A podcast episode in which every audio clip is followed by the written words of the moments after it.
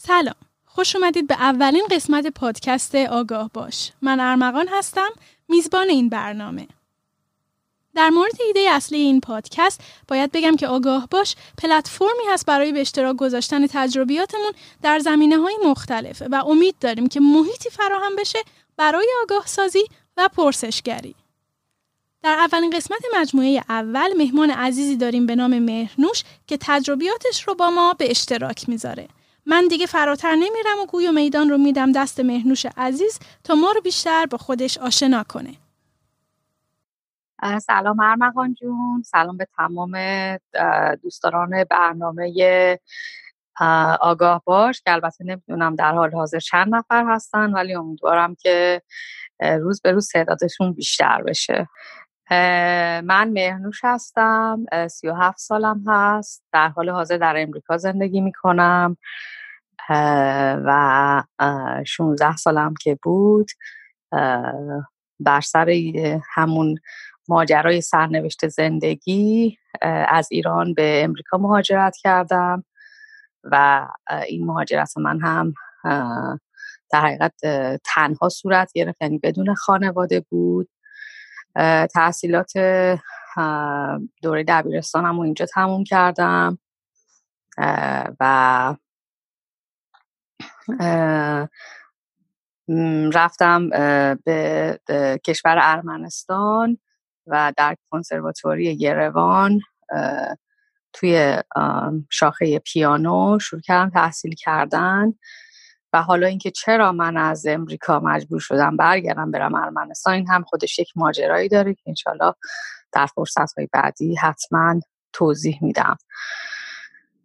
و دوباره این سیب سرنوشت من چرخید و من دوباره برگشتم به امریکا و دیگه نتونستم در حقیقت پیانو رو ادامه بدم.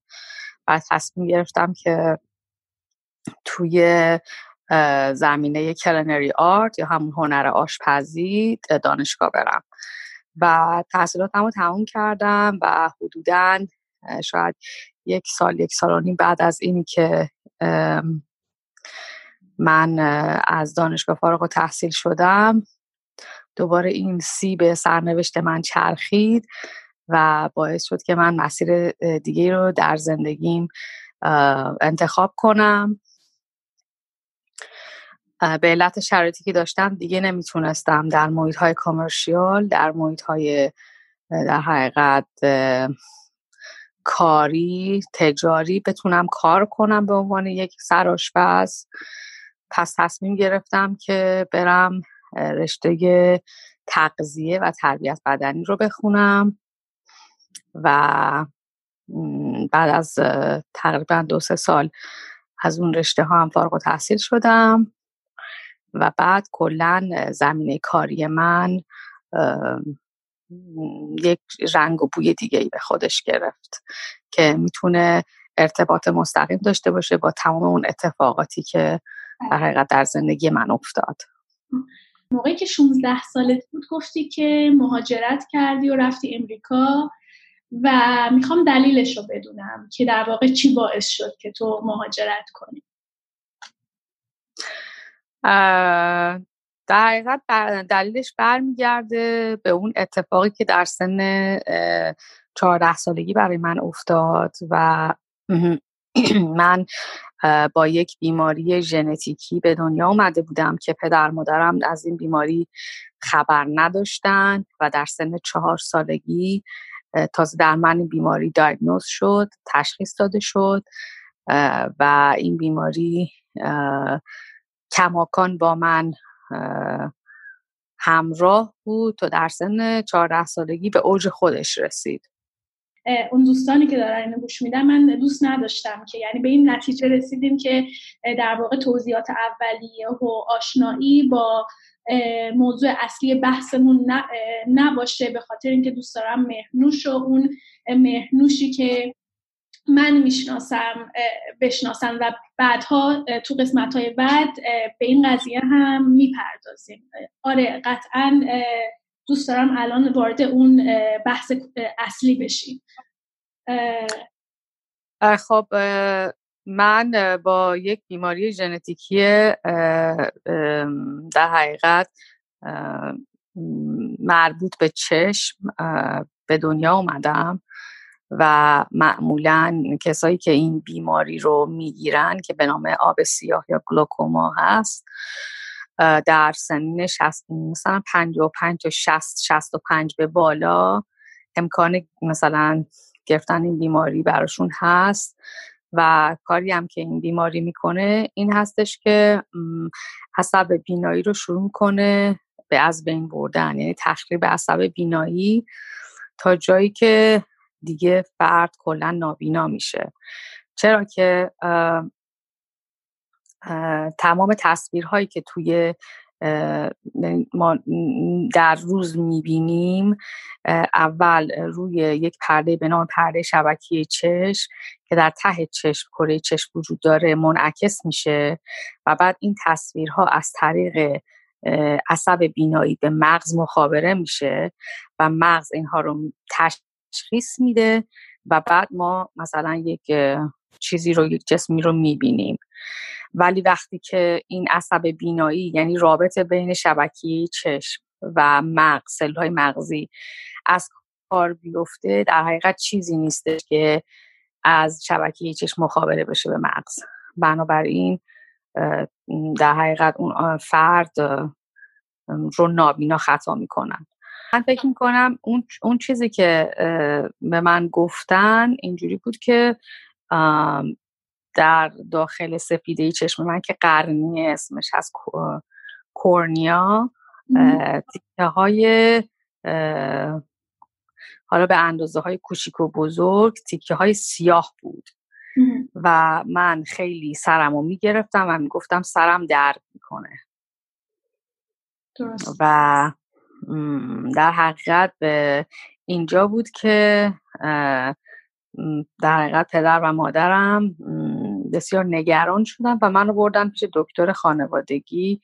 دکتر یعنی چشم پزشک خانوادگیمون و اونجا رو من تشخیص داده شد که من اصلا با بیماری آب سیاه به دنیا آمده بودم و تازه در سن چهار سالگی خیلی دیرم بود.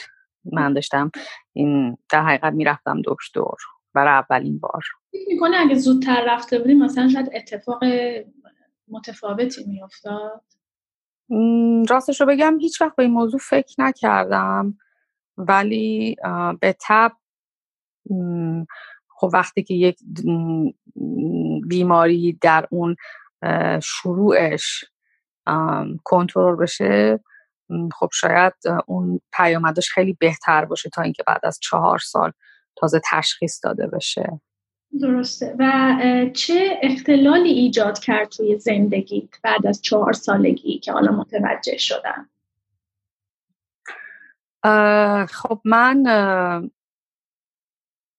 به قول معروف یه دونه از همون اصطلاحات عینک استکانی خب این دیگه همیشه روی چشم من بود.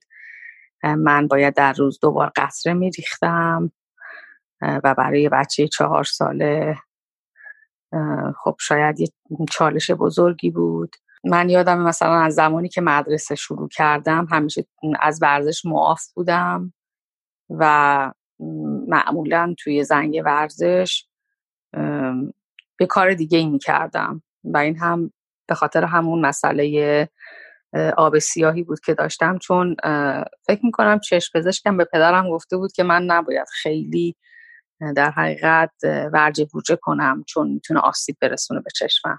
یعنی فشار چشم تو می‌بره بالا درسته؟ شاید باعث پارگی شبکی چشمم می‌شد.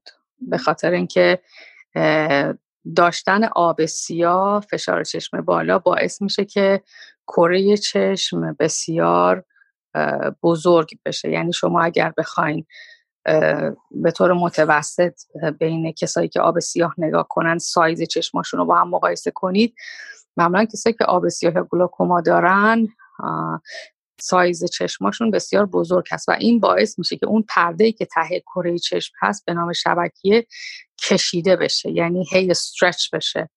و استرچ شدن باعث میشه که پرده در یک جایی در حقیقت حالا توش سوراخ ایجاد بشه یا پاره بشه. و اگر که شب پرده شبکه چشم پاره بشه ده درصد از سلول های بینایی فکر کنم در هر ده روز از بین میره که سلول این سلول های بینایی در شبکه چشم هرگز دیگه بر نمیگردن. یعنی اینجوری نیست که مثلا مثل پوست یا مثلا انگشتمون حالا خودشون رو بتونن دوباره بسازن. این برگردیم به اون قسمت در واقع مدرسه رفتنت. گفتی که وقتی که مثلا زنگ ورزش بود تو همیشه کار دیگه ای انجام می‌دادی. این در واقع با بچه ها نبودن مثلا حالا توی اون زنگ آیا مثلا رو تو تأثیری میذاشت؟ صد درصد.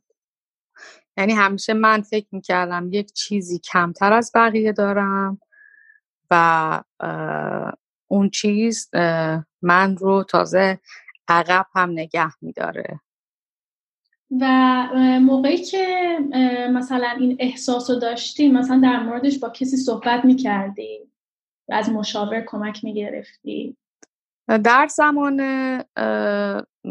در, یعنی در اون سن و سالی که من بودم هنوز خیلی بحث مشاور و روانشناس توی جامعه ایران جا نیفتاده بود. نه من معمولا این فکرها رو فقط خودم با خودم داشتم. یعنی حتی مثلا به پدرم یا مادرم هم نمی‌گفتم.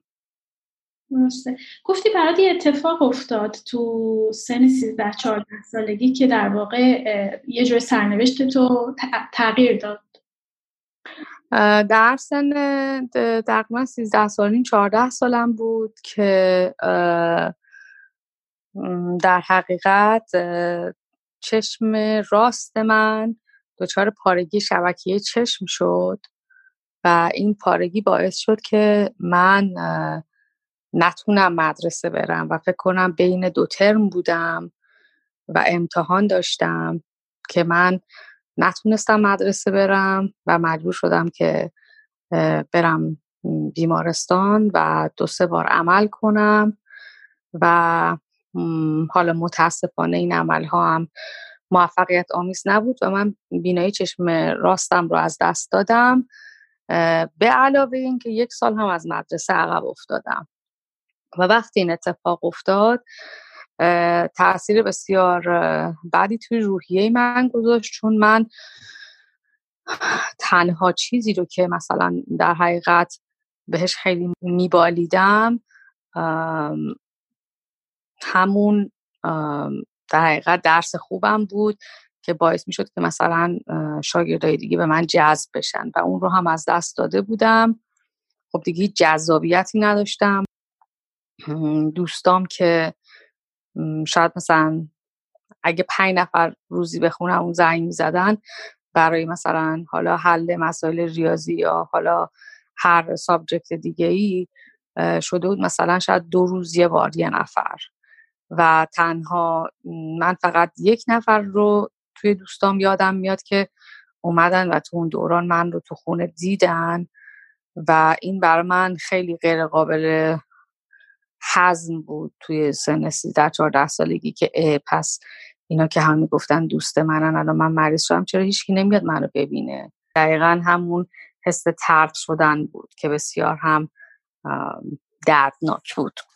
فکر می‌کنی اگر که بخوای مثلا حالا از تو تجربیاتت مال در واقع میشه دهه هفتاد. خب قطعا اون موقع شاید مشاوره به اندازه الان نبوده و شاید نوع سبک مثلا مدرسه فرق می‌کرده اگه الان برای یک فردی که توی شرایط مشابه به تو هست بخوای پیشنهاد بدی می‌دونی کمک کنی با استفاده از تجربیاتت چی میگی بهشون؟ به اون فرد. و حتی اون دانش آموزانی که در واقع هم کلاسی اون فرد هستن حالا سوال کمی سختیه به خاطر اینکه خب شرایط فرق می‌کنه و خصوصیت آدما هم با هم فرق می‌کنه. ولی خب یعنی تنها چیزی که الان به نظرم می‌رسه اینه که حتما حتما حتما با یک روانشناس شروع کنن کار کردن.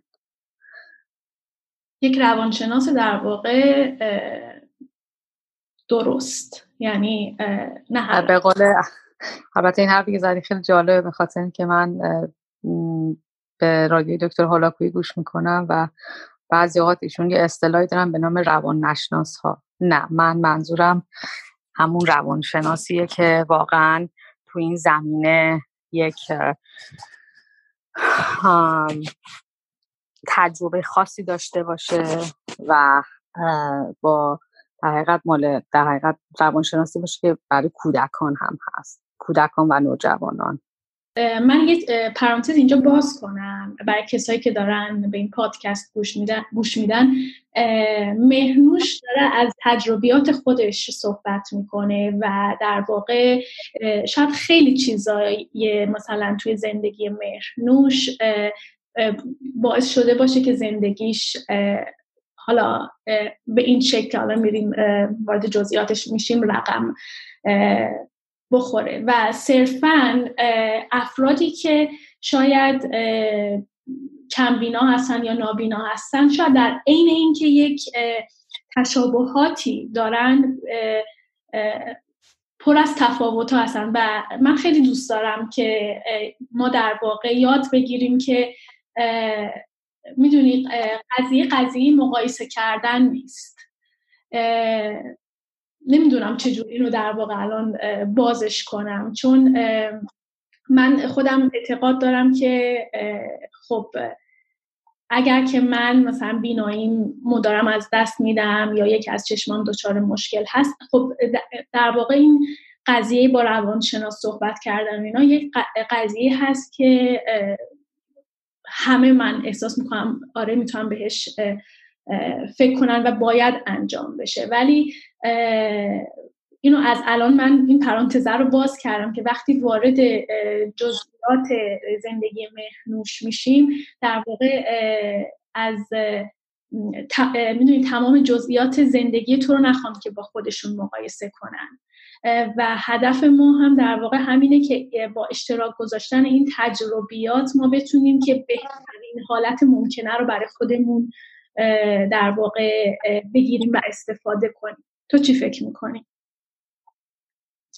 من کاملا باید موافق هستم البته بگم حالا هر کسی می‌تونه تجربه خودش رو داشته باشه ولی یک سری در حقیقت stage ها هستن یا phase ها هستن که در همه مشترکن. و این که حالا شما چه اتفاقی برات افتاده و چجوری می‌خوای باهاش deal کنی و قبولش کنی این میشه یه phase یعنی phase قبول کردن یعنی که من اصلا accept کنم این مسئله رو این میشه خودش phase اول. phase دوم برمیگرده به این که خب الان این اتفاقی که برای من افتاده و الان من قبولش کردم چه تاثیراتی در زندگی شخصی و اجتماعی من می‌ذاره و من باید در حقیقت چجوری خودم رو adapt کنم. این میشه phase دوم. phase سوم میشه که خب الان جامعه حالا شامل خانواده دوستا فامیل همسایه حالا همه نسبت به من اونا چه فکری می‌کنن و اونا چه دیدی نسبت به من دارن. و در نهایت هم phase چهارم اینجوریه که خب حالا همه اینا اتفاق افتاده. من چه تولز هایی دارم که بتونم از اونا استفاده کنم که زندگی رو برای خودم راحت تر کنم. الان چیکار می‌تونم برای خودم بکنم؟ من فکر می‌کنم این چهار تا فیز در حقیقت جزء ساختار اصلی این تغییر کلی در زندگی کسایی هستش که بالاخره دچار یه سری مشکلات مثل من میشن. دقیقا. که حالا ما سعی کردیم که هر کدوم از اینا رو توی یک قسمت جا بدیم.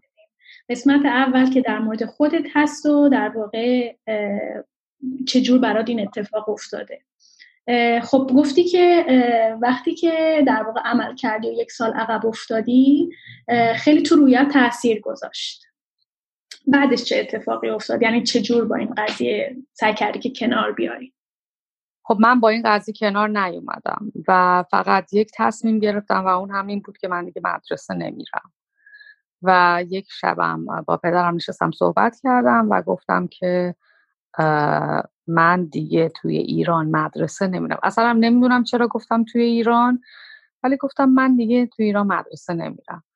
و بعد از یک سری تحقیق ها و نامنگاری ها بالاخره پدر من تصمیم گرفت که من رو به امریکا بفرسته به امید اینکه من اینجا زندگی بهتری خواهم داشت. حتی اگر شرایط از لحاظ بینایی برای من بدتر بشه که واقعا اتفاق افتاد. موقع که رفتی امریکا خب دبیرستان اونجا بودی درسته؟ درست. برخورد همکلاسیات با چجور بود؟ بسیار معمولی. یعنی؟ دوستانه. می‌خوام یه قیاسی کنی یعنی توی ذهنت. اون دوستانی که توی ایران داشتی هم کلاسی که توی ایران داشتی و حالا هم کلاسی که توی امریکا گرفتی.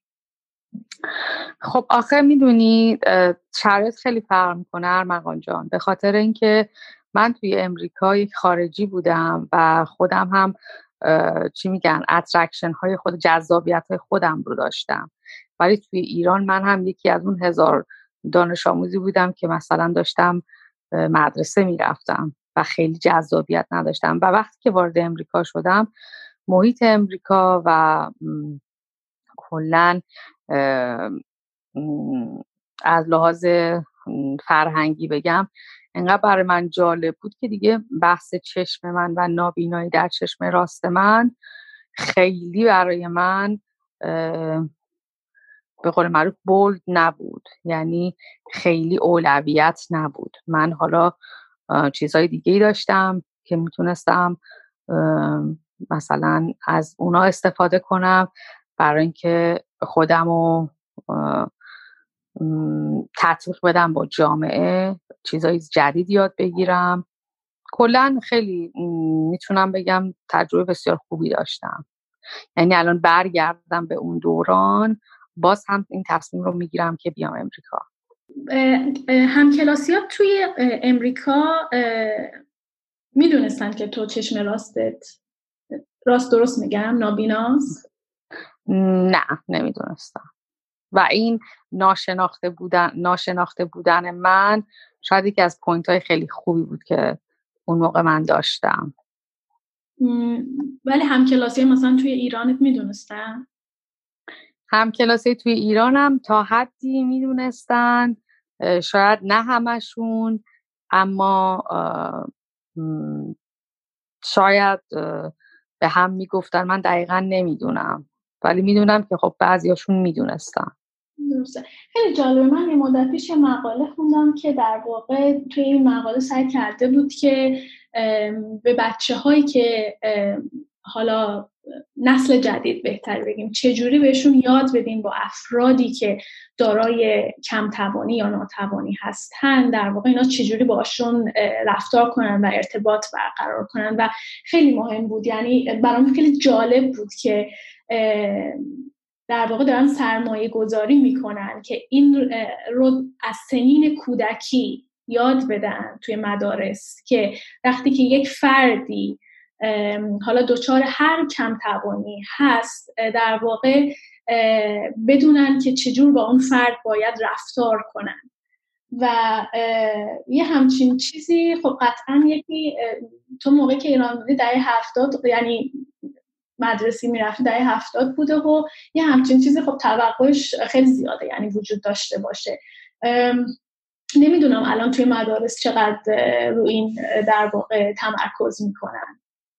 توی ایران. فکر می‌کنی که مثلا اگر بخوای به بچه ها که مثلا یک کم کلاسی دارن که حالا هر نوع کم توانی داره در واقع چه جور باید باش برخورد کنن خب آره به نظر من آموزش هایی هستش که می‌تونن در سطح مدرسه در حقیقت بذارن که در حقیقت بچه ها یاد بگیرن که با همکلاسیشون که حالا یک مشکل خاص فیزیکی داره چجوری کنار بیان و چجوری حتی کمکش کنن؟ درسته. خب برگردیم به اینکه دبیرستان تو تموم کردی و گفتی رفتی موسیقی خوندی تو ارمنستان. وقتی که من رفتم ارمنستان حدود یک سال و نیم اونجا موندم.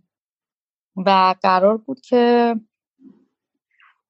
بیشتر بمونم تا بتونم این دوره رو توی ارمنستان تموم کنم که متاسفانه چشم چپم این دفعه دچار مشکل شد فشار بسیار بالا و من مجبور شدم که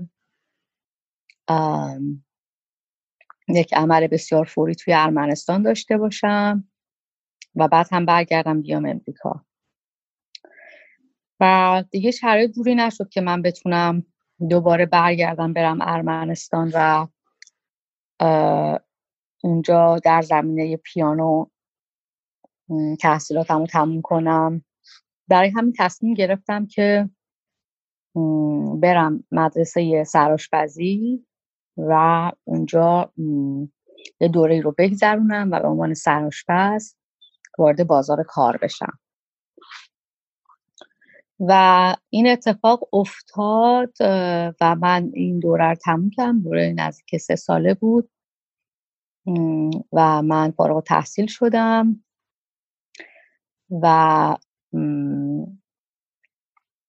در همون حال و هوای این بودم که دنبال کار بگردم. این بار به صورت بسیار جدی برای چشم چپم دوباره مشکل پیش اومد تا جایی که حتی من برای شیش ماه نابینا شدم. و در اونجا بود که به این نتیجه رسیدم که من نمی‌تونم به عنوان یک سراشپز واقعا توی این مرحله اینقدر جدی بتونم کار کنم. چون خب دیدن حس بینایی یکی از مهمترین حس هایی هستش که در یک چنین کاری باید ازش استفاده کنیم. یه سوال. گفتی برای شیش ماه نابینا شدی. الان به عنوان یک فرد کم بینا هستی. درسته؟ درسته. اگر که بخوای بینایی تو توصیف کنی چجور توصیف می‌کنی؟ که اگر برید توی خونه و یک پلاستیکی که از پلاستیک خرید که توی تمام فروشگاه بهتون میدن اونو بردارید در تاش کنید و بعد اون رو روی چشماتون بذارید. من دیدی که الان دارم در همون حده. درسته. خب بعد از شیش ماه نابینایی کامل یعنی دید این شکلی شد. درسته؟ تا به الان. درست. درست. ما قرارمون بر اینه که در واقع بیایم زندگی تو رو قسمت بندی کنیم طبق صحبتی که با هم دیگه انجام دادیم. و الان وارد مسئله می‌خوای پذیرش شرایط جدید زندگیت بشی. درست. و این رو ما می‌ذاریم یعنی موکولش می‌کنیم به قسمت دوم پادکسته حتما. خیلی ممنون که با ما بودید. داستان مهرنوش همچنان ادامه داره. خوشحال میشیم که در صفحه اینستاگرام ما به نام آگاه باش پادکست پیشنهادات نظرات و تجربیاتتون رو با ما به اشتراک بذارید. تا بعد خدا نگهدار.